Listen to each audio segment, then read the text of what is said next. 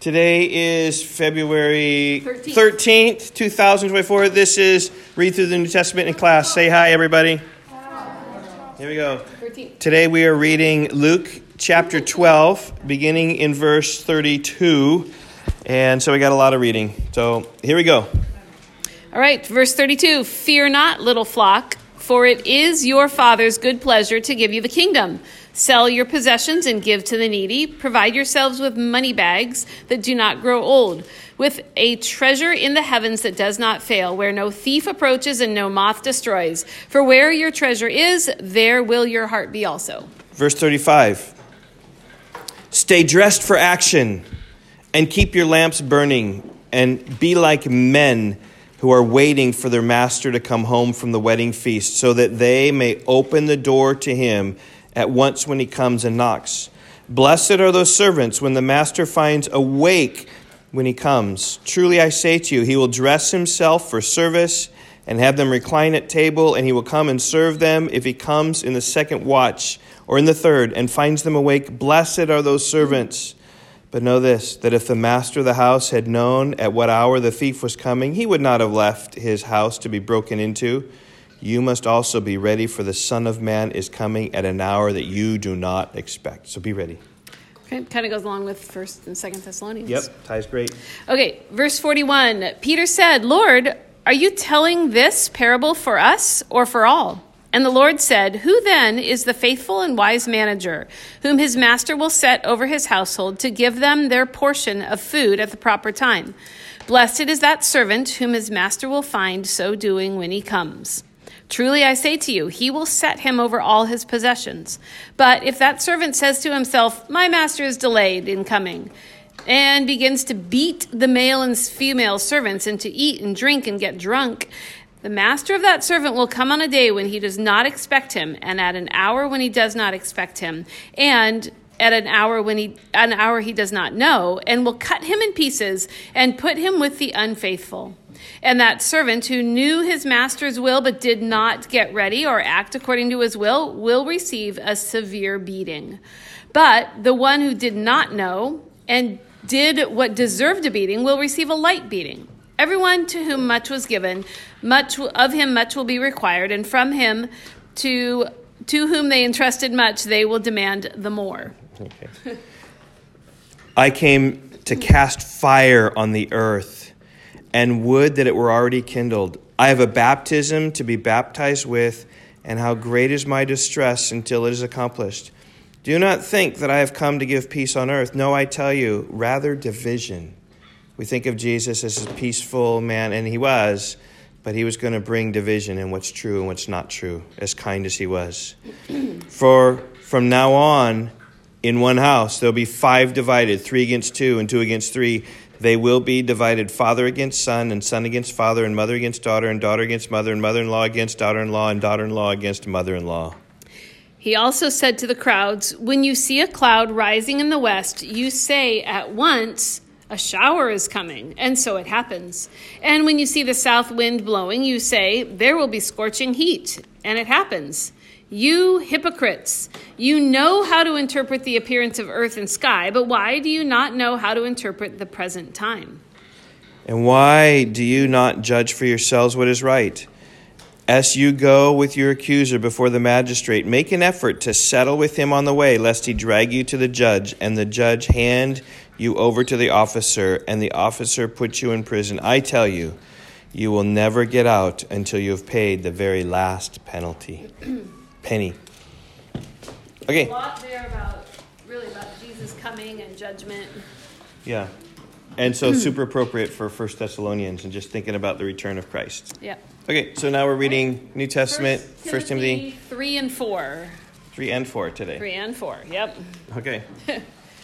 It's the big reading day. okay?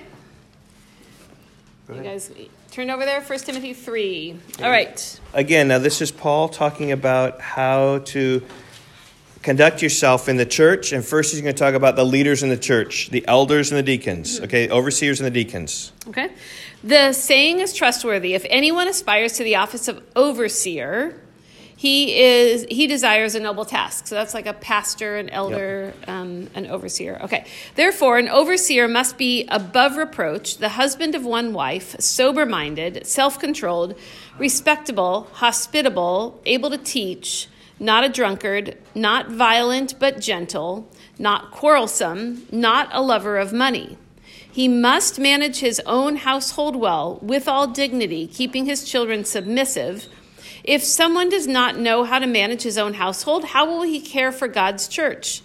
He must not be a recent convert, or he may be puffed up with, the with conceit and fall into the condemnation of the devil. Moreover, he must be well thought of by outsiders, so that he may not fall into disgrace, into a snare of the devil. Okay, so one of the first qualifications of pastors is their character, not their gifts. Their character is what we're talking about here. And so also for deacons deacons in the church, their character is what Paul, Timothy, Paul says to Timothy. And, and if you have leaders with poor character, it's very difficult in the church. Deacons likewise must be dignified, not double tongued, not addicted to much wine, not greedy for dishonest gain.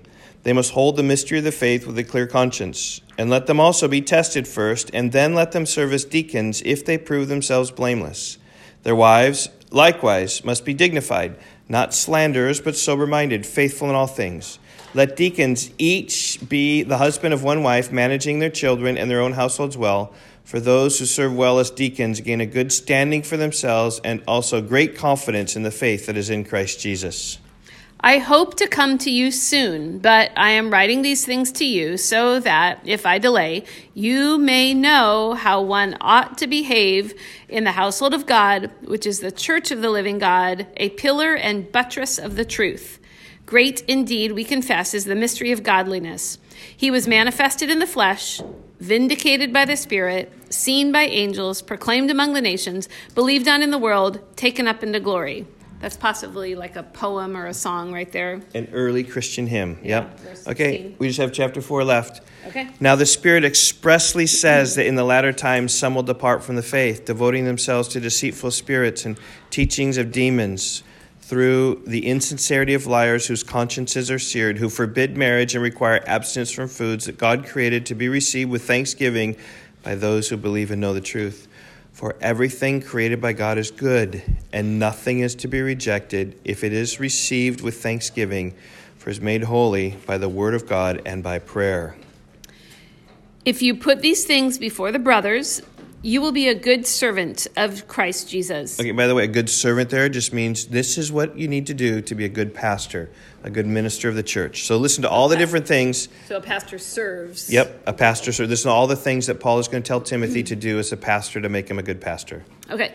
If you put these things before the brothers, you will be a good servant of Christ Jesus, being trained in the words of faith, of the faith, and of the good doctrine that you have followed have nothing to do with irre- irreverent, silly myths. Rather, train yourself for godliness. For while bodily training is of some value, godliness is of value in every way, as it holds promise for the life and also for the life to come or for the present life and also for the life to come.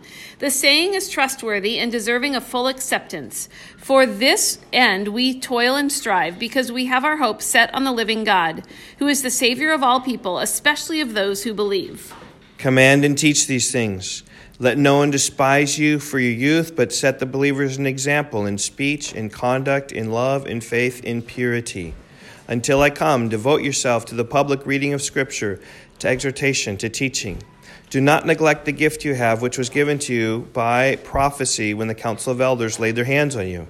Practice these things, immerse yourself in them, so that all may see your progress.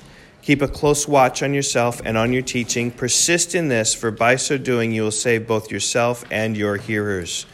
All right, everyone okay, say so, goodbye. Bye.